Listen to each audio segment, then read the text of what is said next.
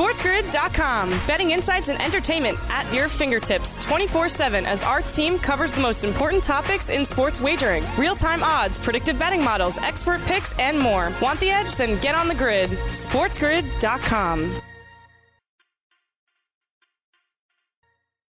Hey, folks, here we go on a Tuesday. It's the Sports Grid Radio Network. Brian Blessing, Sportsbook Radio from Las Vegas, hanging out at Sunset Station this week.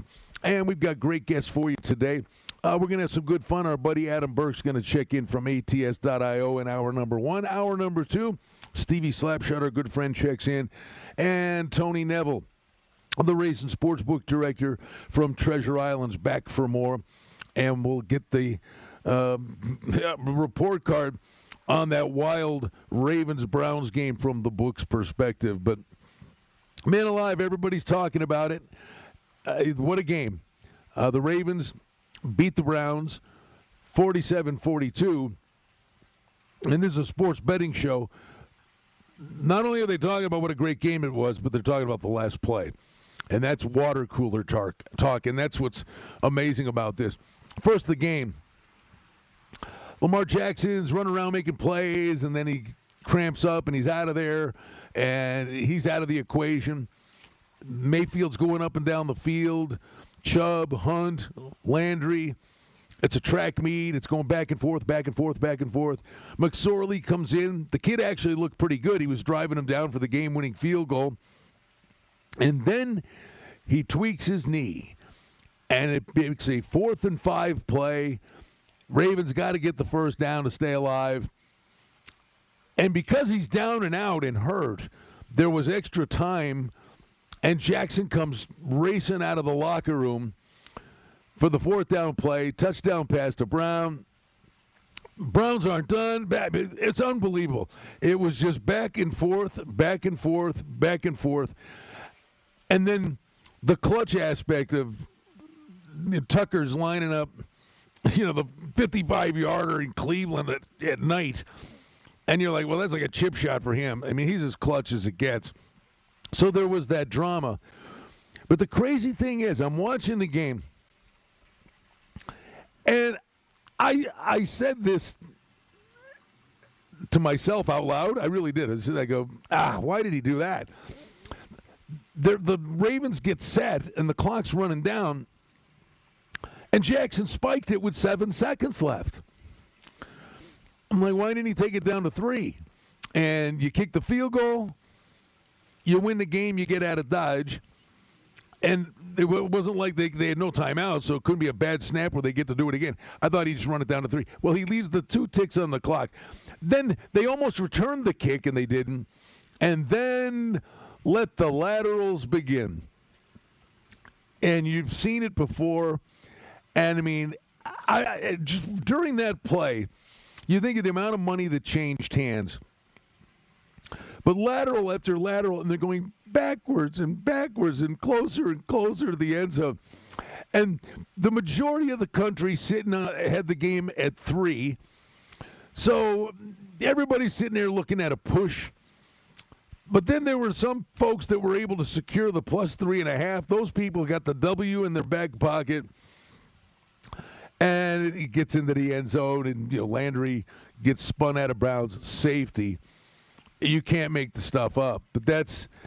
It's not like we haven't seen that sort of stuff before. My God, over the weekend we had the Ball State deal where the teams were running out on the field. It was almost the Cal Stanford game with the band on the field again. You can't make this stuff up. And the, the crazy thing is, but when those kind of goofy things happen, doesn't it just always seem like it's right on the number or it impacts the side or the total or the, it's and you talk about water cooler chatter today it's like how did i lose that and but i can't wait to get tony neville on from treasure island to find out was that good or bad for the books my belief is it was bad because we had Chuck Esposito on during the day, and it was three minus twenty. The Ravens were favored, and I said, "Well, do we think three and a half will get there?" And said it was at the tipping point where it could go, and he said, "Probably not." Well, sure enough, I mean, three and a half started to surface. So there were a lot of people thought they were the wise guys of all wise guys getting that hook, and then that play scoops it away from you. But you know, it's, it's, some of the stuff we just always talk about always seems to happen. But how about the game? Mayfield, 28 to 47, 343, two touchdowns. The combination of Hunt and Chubb. You know, Cleveland's schedule, they haven't played too many real tough teams. But I learned a lot, just like I learned about Tennessee and losing to Cleveland where they didn't quit. I watch this Cleveland team and, and say, listen, they can match up and and on a one-off, I think they can play with anybody with those two running backs. And Mayfield is, is certainly doing a lot of good things. And Baltimore, you talk about circling the wagons, man. These guys were in trouble. I mean, if they they'd have lost that game, literally an issue to just say, "Hey, we're going to make the playoffs."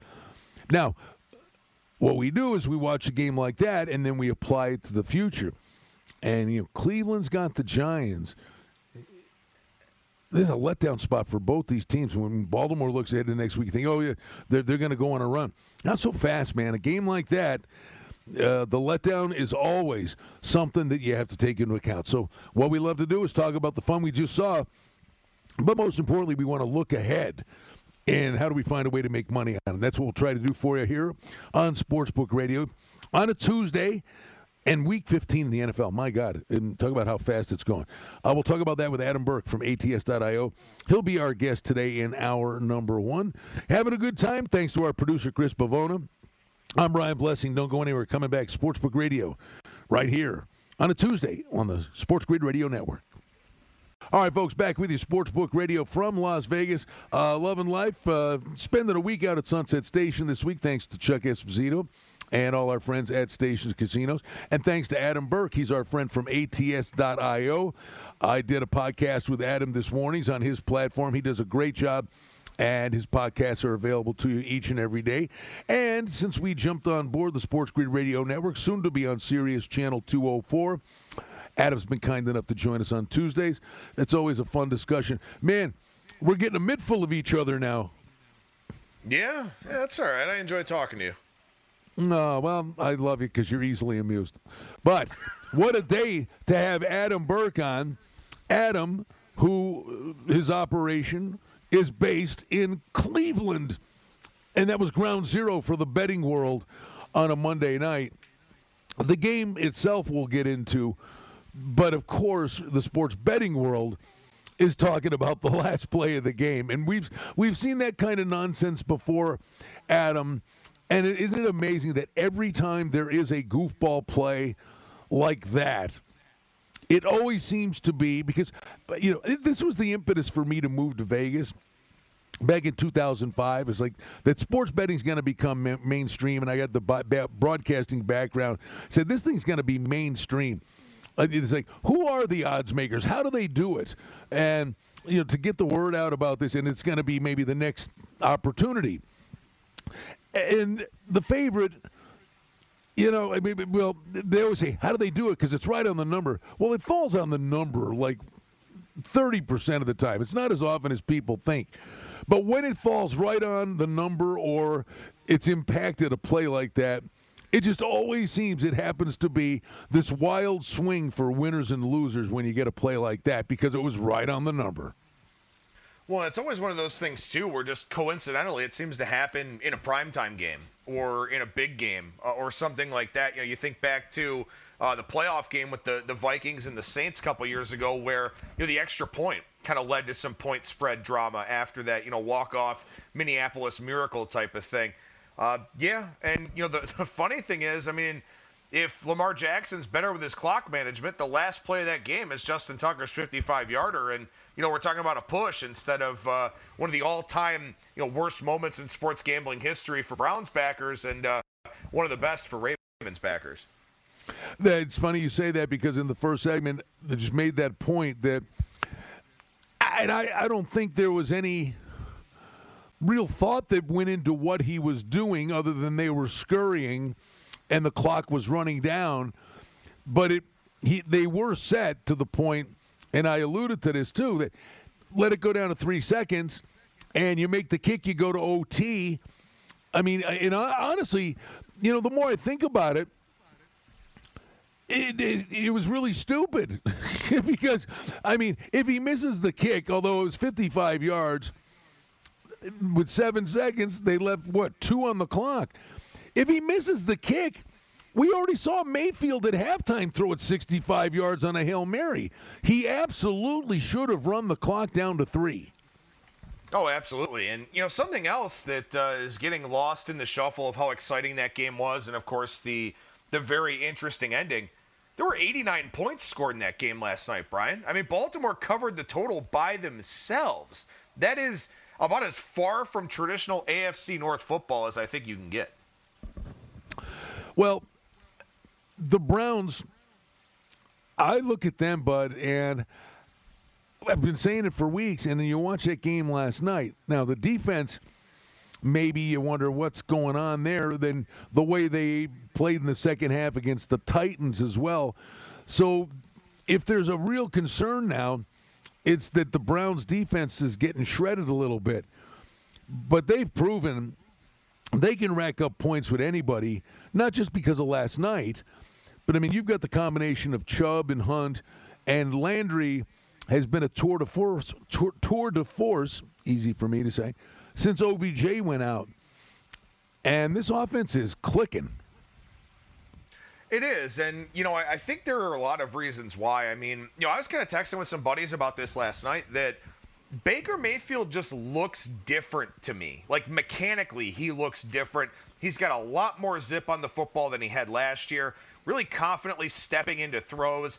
I think that they not only improved his confidence, but also fixed some things mechanically with him that allow him to make some of those eight, 10 yard out throws into windows that, you know, previously maybe he wasn't able to put the ball in there. So they've done a lot of things to work with him to play to his strengths. That first drive, they moved the pocket a ton, and Baker just marched right down the field. Then Baltimore adjusted. They started sending safeties and corners to keep Baker contained in the pocket, keep the Browns from rolling him out to throw on the run. It took them a little bit of time to adjust to that, but eventually they did.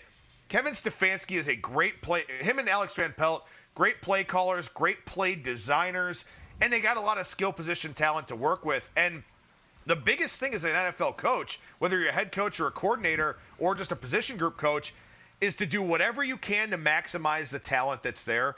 And this current scheme and this play design for the Browns maximizes the individual talent of a lot of guys on that roster. David Njoku wanted to be traded. He wanted the hell out of Cleveland when Freddie Kitchens was the coach and all of that.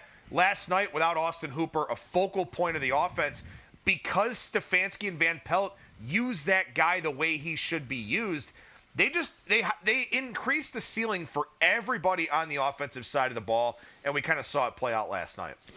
You know, it's funny. This is going to be an odd topic, um, but you, you got to have a great ego if you're going to be a quarterback. I mean, these guys got to have an ego to size of Mount Rushmore, and I really wonder you know, you, you, Baker Mayfield, you see, don't turn into the Rickie Fowler of football, you know, where you're doing all these commercials. Uh, you better go out and do something. And I wonder if Lamar Jackson's the MVP last year. Josh Allen's playing like a man possessed, and his name's been thrown around in the MVP discussion. And I wonder if part of that, you know, resonates back with Mayfield – and I think it's a good thing if, if this is what happens with this kid. Is he, well, wait a minute, guys. Don't forget about me. I was the first pick of that draft. Well, and, and I think too, you know, I was, I was again talking with some friends about this last night. All of us, you know, that watch every single snap of every single Browns game. You think back to what Baker did in college, and he's not just standing there in the pocket, you know, trying to throw these balls into tight windows. They're moving around. They're doing RPOs. They're doing a lot of the things that we see pretty much every offense do at the college level. And then with Hue Jackson, with Freddie Kitchens, they tried to make Baker a pocket passer. And Baker Mayfield is simply not a pocket passer. We saw two balls get batted down at the line last night. The height is an issue for him. It is something that when he's in the pocket, he has to contend with. When he's on the move, there's nobody in front of him. And Stefanski and Van Pelt have realized how to put this guy into a position to succeed And I think Baker really appreciates that, that he's playing an offense where it's actually tailored for him to be himself instead of somebody else trying to force him to be something that he's not. So I think all of this is just working in perfect harmony. And it's really nice to not only look at what the Browns are doing this year, being 9 and 4 and all that, but to consider that going forward, Baker fits in this offense. They've got play callers that are smart and design very impressive plays to get guys open. This is something that, you know, seems like kind of a match made in heaven in a lot of ways. And no, Baker's not Aaron Rodgers or Russell Wilson or anybody like that, but Baker can win you football games in this offense and you know now they can just fully focus on improving the defense for next season. Well, we deferred to our guest because he's in Cleveland, and we talked a lot about Baker Mayfield. But he also had the drama in the game where Lamar Jackson was cramping up, in Hollywood, uh, and you have McSorley go down with injury, and the fact that he was down for a while bought time for Jackson to come out of the locker room, and then this last two minutes of a game basically turned into a game all by itself. Uh, so it's a game we'll uh, long remember and long talk about. But what we want to do and what we should do on a show like this is look to the future and try to make money and see if there are things that we can consider for these two teams, the Ravens and the Browns. We'll talk about the next week's schedule in the NFL with our guest Adam Burke from ATS.io. Coming right back, Sportsbook Radio on the Sports Grid Radio Network. SportsGrid.com. Betting insights and entertainment at your fingertips 24 7 as our team covers the most important topics in sports wagering real time odds, predictive betting models, expert picks, and more. Want the edge? Then get on the grid. SportsGrid.com. Glad to be back with you here on the Sports Grid Radio Network. Brian Blessing uh, in Las Vegas, and we're out at Sunset Station all this week. And today we're joined by Adam Burke from ATS.io uh, kind enough to join us. I'll tell you before we go any further, uh, why don't you tell them about all the platforms and all the goodies and all the stuff you do, Adam? Yeah, well, I enjoy our shows together on my podcast, ATS Radio, every Tuesday, but we go Monday through Friday on the show. Uh, we talk a lot of college basketball, college football, and the NFL. Uh, it's, you know, Monday through Friday. Like I said, ats.io. You can find it anywhere you stream and download your podcast content. And uh, also on the ATS app, which is something I encourage everyone to go check out. It's a bet tracker, an odds screen, uh, full article integration from the website, and you can listen to the shows uh, through that app as well. All right, bud. I always join Adam on Tuesdays, and we have great fun doing that. Appreciate him joining us here on the Sports Grid Radio Network on Tuesdays as well. Looking ahead to next week, let's just focus on the teams that we've been talking about after that Monday night game. You would have to say for both the Browns and the Ravens, you've got to be leery of a letdown. And first of all, Baltimore is taking on Jacksonville, who's a Jekyll and Hyde team. That number is 13 and a half, total 46 and a half.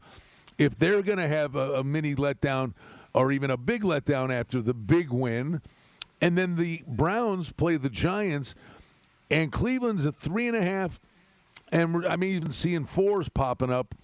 Uh, three and a half or a four point favorite and the total on the game is 45 and a half.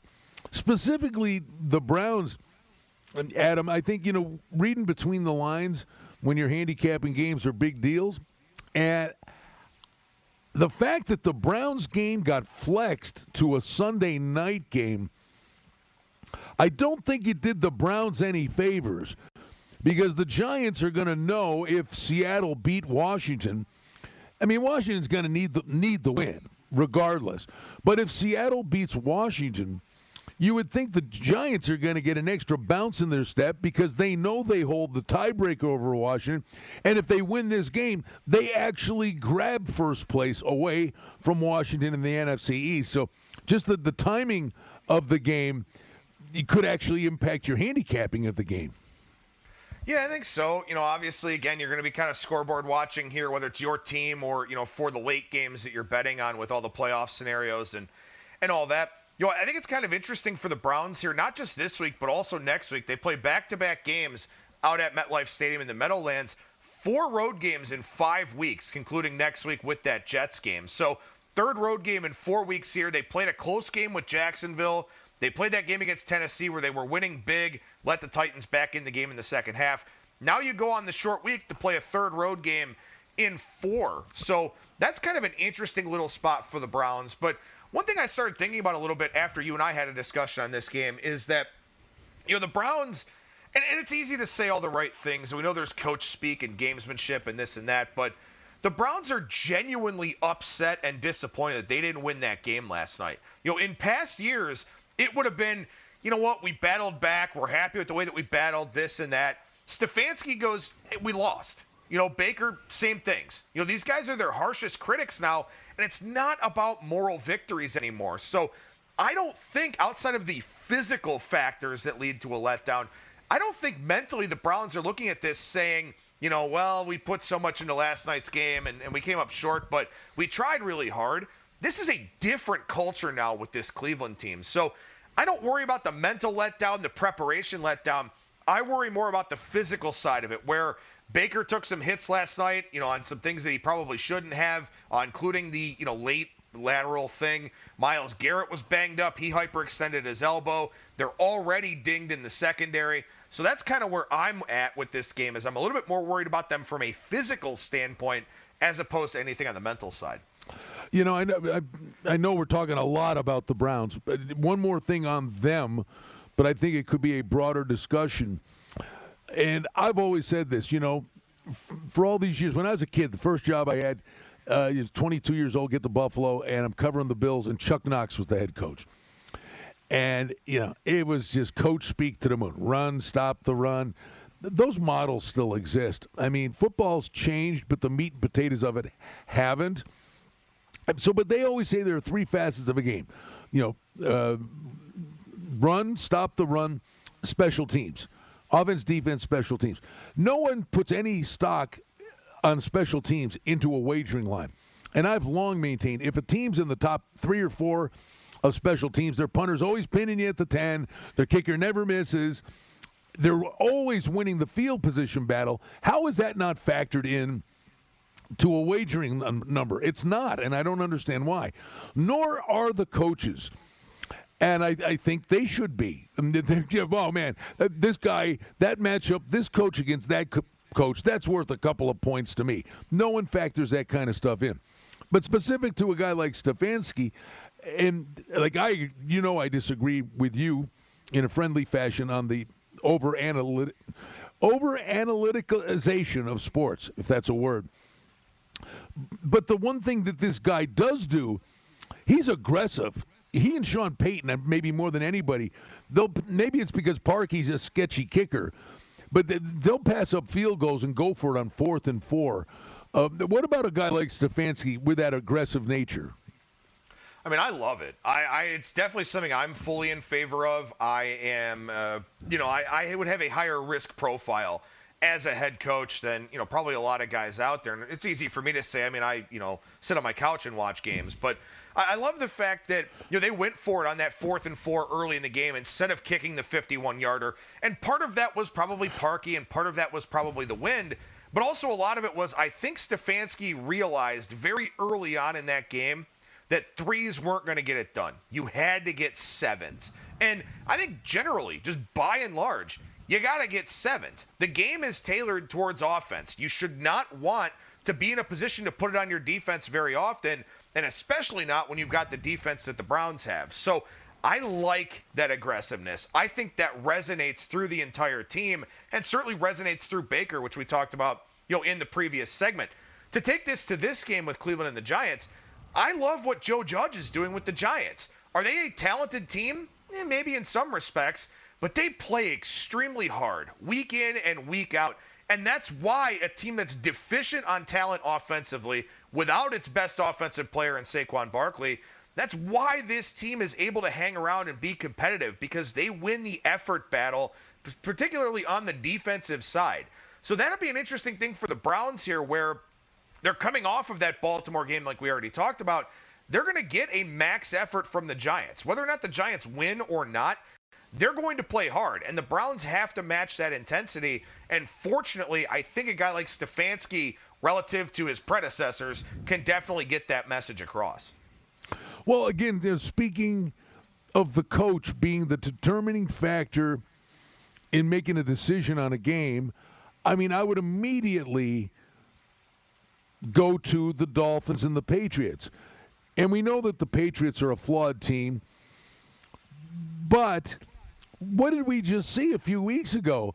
That was Belichick, who we know can dial things up and take b- good players away and, and, and really impact the outcome of the game with his strategy.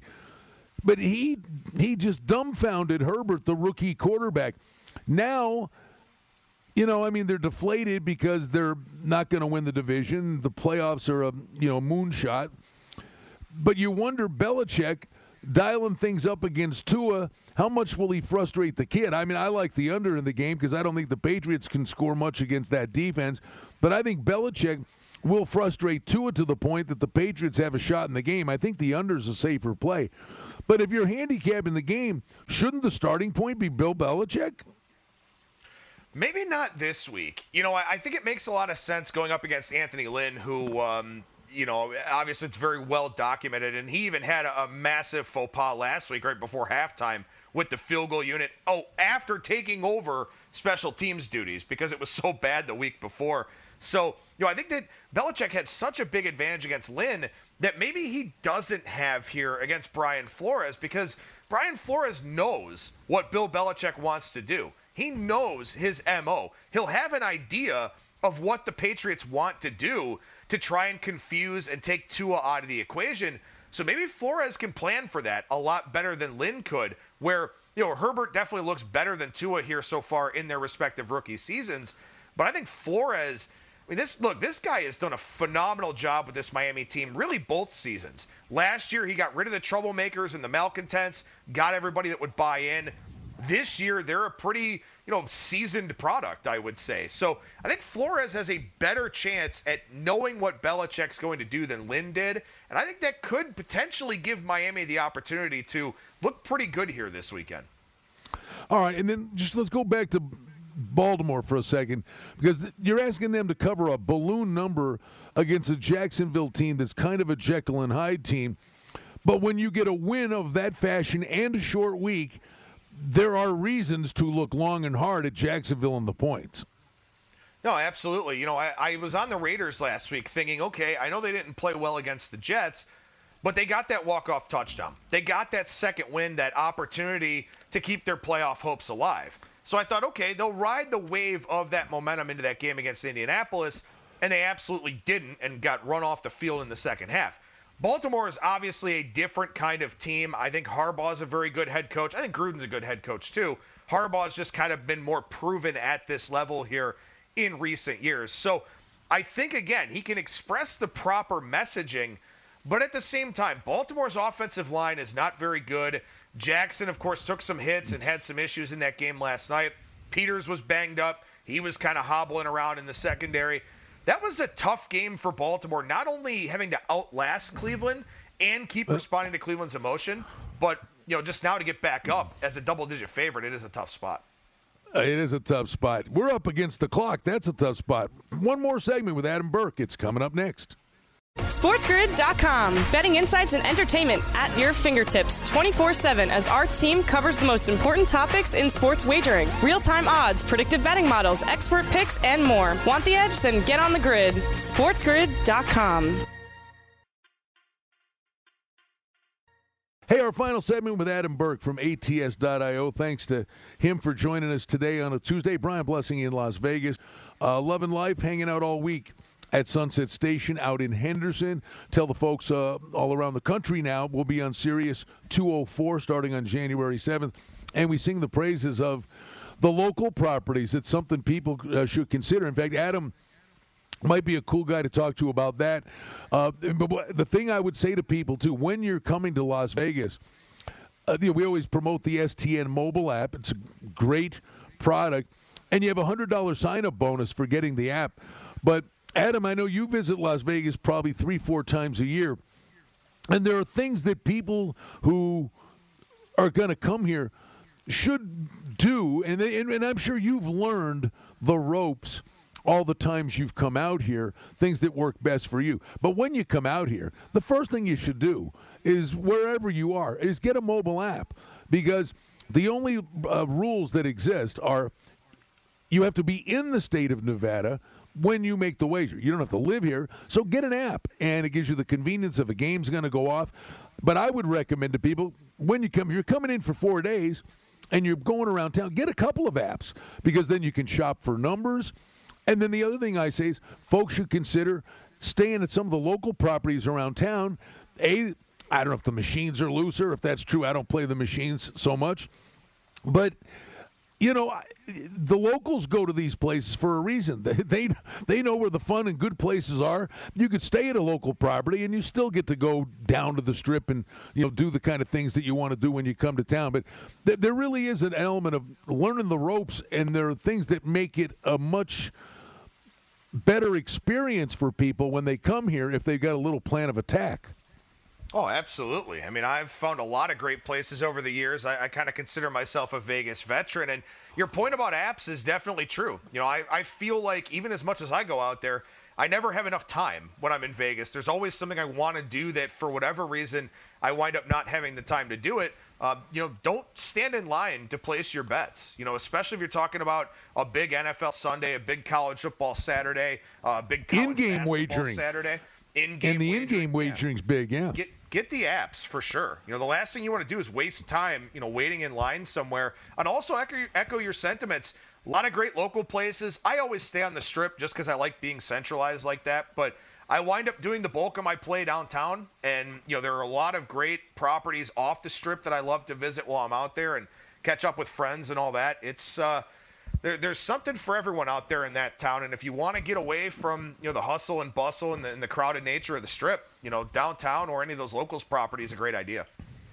Well, and the, the one thing I would say, just maybe as a you know not not of the Chamber of Commerce here, but the amazing thing about this city quote unquote valley is you can be anywhere in this valley other than an hour in the morning, an hour in the afternoon with heavier traffic. But you can be anywhere, corner to corner in the valley in 20 minutes, 25 minutes. It's it's not that big. So you know you can roam around and have some fun, and and I would even recommend to you as many as much as much as you come here, if you did that, went to two or three places, the next time you come in, get one. The next place you come in, go somewhere else and get another. The, the, easy, the, the easiest thing is open up an account and you have that. And the crazy thing is with technology now, Adam, if you did open the, take the time to open up those accounts initially, you can fund your accounts over the phone when you're here. So once you have those accounts, it becomes a much more convenient thing to do that, and it, it, it makes a difference over the course of time. No, no, absolutely. Especially, you know, you, you, think about the guys who used to have to run around from sportsbook to sportsbook back in the day, and you know, they get a tip that a line was somewhere. By the time they'd get there, that line would be gone. You know, now you get whatever line you want, you know, because it's right there at your fingertips. If you hear or see on your odds screen or something like that that a price is out there, so uh, worth their weight in gold to say the least. Those betting apps. You know, it's just it's an interesting discussion. Um, th- that if you think about it eras and time, how things change. Not much more than a decade ago, a phone was treated like an evil out here. I mean, you would be in a race and sports book. If you're playing the horses and you got a phone call, you'd have to stand up and walk out of the book. You couldn't be in the book with a phone. And now the phone is an oxygen tank for the industry where the phone is encouraged. I mean, the, the phone is actually now the sports book. No, yeah, no, and I mean, especially this year with you know everything that's gone on. I mean, you know, you see it across in states across the country where the mobile handle just simply, you know, it stands well, well above any sort of retail handle or anything like that. It's about convenience, man. You know, if, if you are sitting there with your wife or your kids or whatever, and you got a question, you just oh, pick up your phone, look on Google, you know the answer in, in 10 seconds. You know, it's it's uh, we don't have a lot of patience as a society anymore, and having everything mm. right at mm. your fingertips is pretty nice. Speaking of patience, we can't wait for the next game, and it comes on Thursday night right here in Vegas. Uh, the Raiders three minus twenty or three and a half, hosting the Chargers. Totals fifty three and a half. Um, how how could you possibly step up to the plate and say, "Yeah, I'll bet the Raiders under"? I, don't, no. I, I, don't have that kind of guts.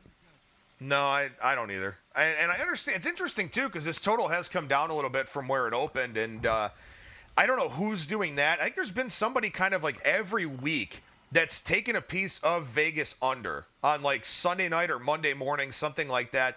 I don't know if they're trying to massage the market, come back in with higher limits, you know, on, on Wednesday or Thursday, something like that. But I, for the life of me, I can't figure it out because I, I mean, I've seen this defense firsthand. It's terrible, and I've seen this offense, and you know they can score. They're a pretty efficient scoring offense. I think they're top five in percentage of possessions ending in points. So I, I don't know what would possess someone to bet the under this week.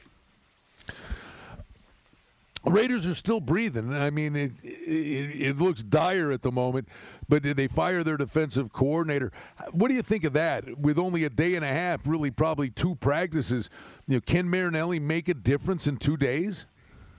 I think maybe a veteran guy like that can. Somebody who's, you know, pretty respected, not just some hotshot defensive assistant that, you know, doesn't really have a, a whole lot of experience to his name.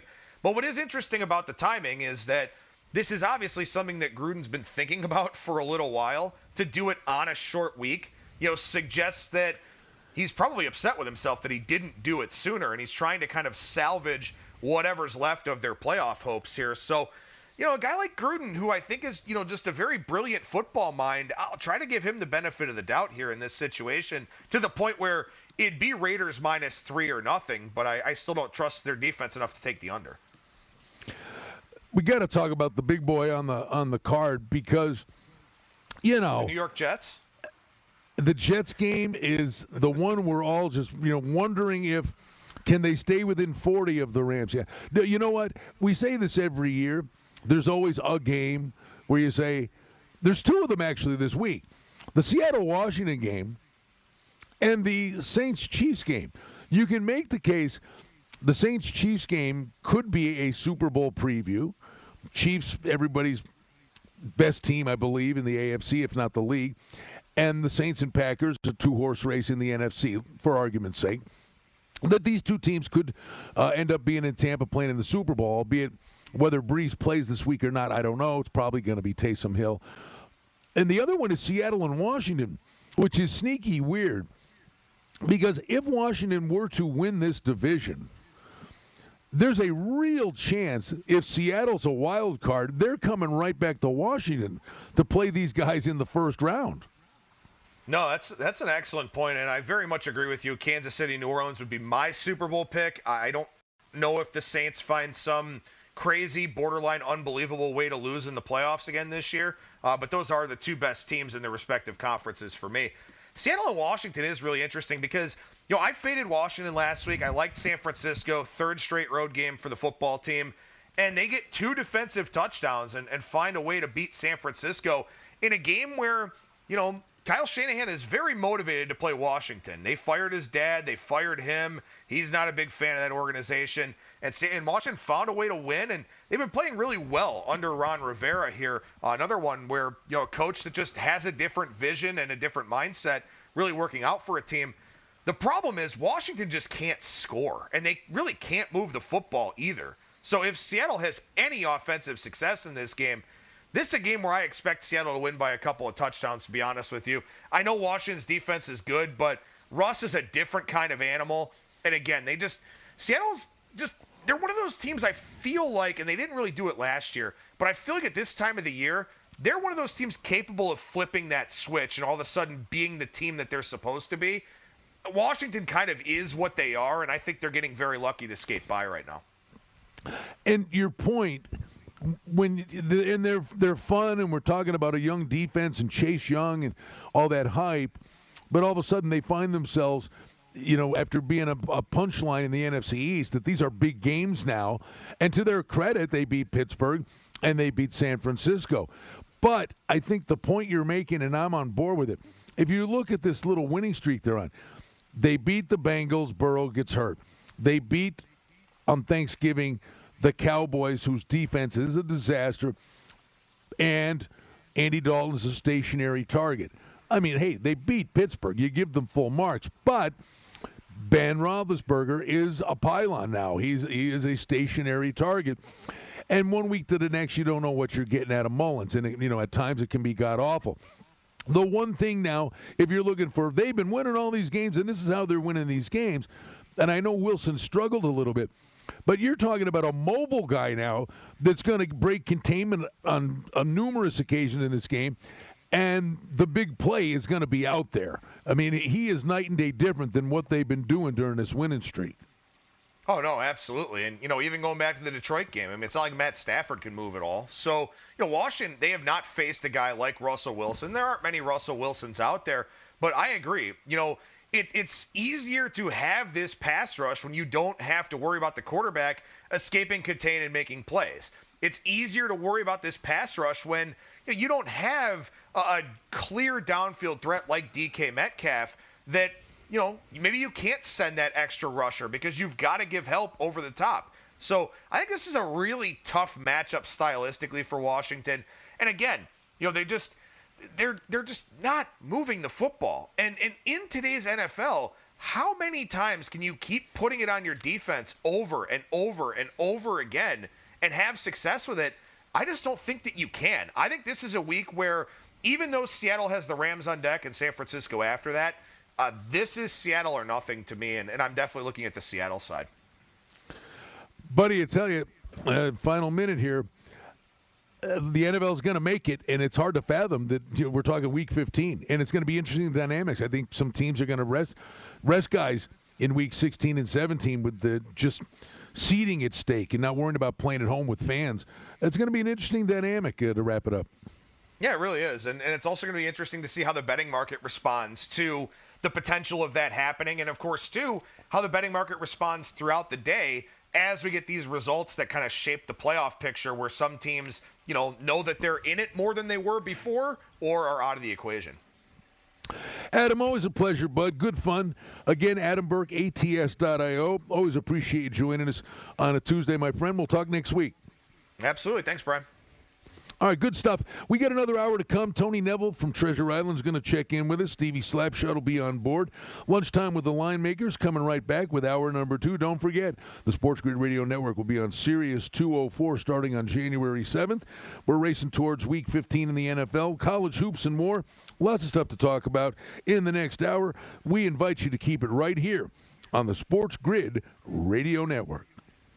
SportsGrid.com. Betting insights and entertainment at your fingertips 24 7 as our team covers the most important topics in sports wagering real time odds, predictive betting models, expert picks, and more. Want the edge? Then get on the grid. SportsGrid.com.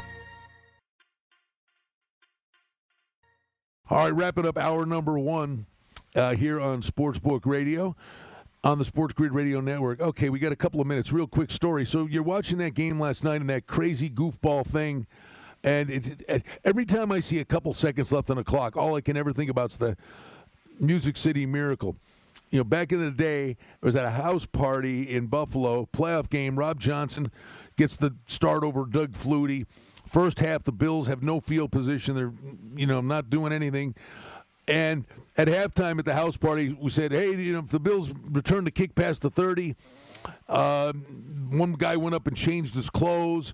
Uh, they moved a, a Bill statue in the room. So the superstition thing was in play. So we're laughing about it, and this guy who I never met comes up to me and he goes, "Oh yeah, I'm like that. I'm a Red Sox fan, and in 1986, I watched Game Five of the World Series on a Watchman in the bathroom." And they won. So I watched all the game six in the bathroom on the Watchman. But then when it got to the ninth inning, he said, after all these years of waiting, I don't want to watch it on this little TV. I want to see the Red Sox win the World Series. So he leaves the bathroom, goes out, and of course the Bill Buckner plays happen. I'm looking at this guy like he's the black cloud of my life. Anyway, the Bills go down. They kick the field goal. They win the game. There's nine seconds to go. Everybody sat in the same spot. Everybody did all the things they were supposed to do. Music City Miracle. Tennessee's running down the field for the touchdown, a one in 10 million shot. And I look, and this guy, the Red Sox black cloud, the guy standing next to me when he was sitting on the other side of the room for the entirety of the game. He couldn't wait nine more seconds. Ay, ay, ay. I'm telling you, it's great to be smart. Never hurts to be lucky. And doesn't hurt to be superstitious either, I guess is the point of the discussion. Hey, uh, speaking of discussion, Coming up, hour number two, Tony Neville, Racing Sports Book Director from Treasure Island, is going to check in. We uh, thank our folks from Station Casinos. We're out at Sunset Station all this week. Don't forget the STN mobile app. You get a $100 bonus when you sign up for it. When you come into town, folks, you want to get your meat hooks on that. And we invite you to check out all the station casinos around the Las Vegas Valley. All right, one hour's in the cookie jar. Sports Book Radio on the Sports Grid Radio Network, soon to be on Sirius. Channel 204, January 7th, right around the corner. We're looking forward to that. Looking forward to hour number two of Lunchtime with the Line Makers.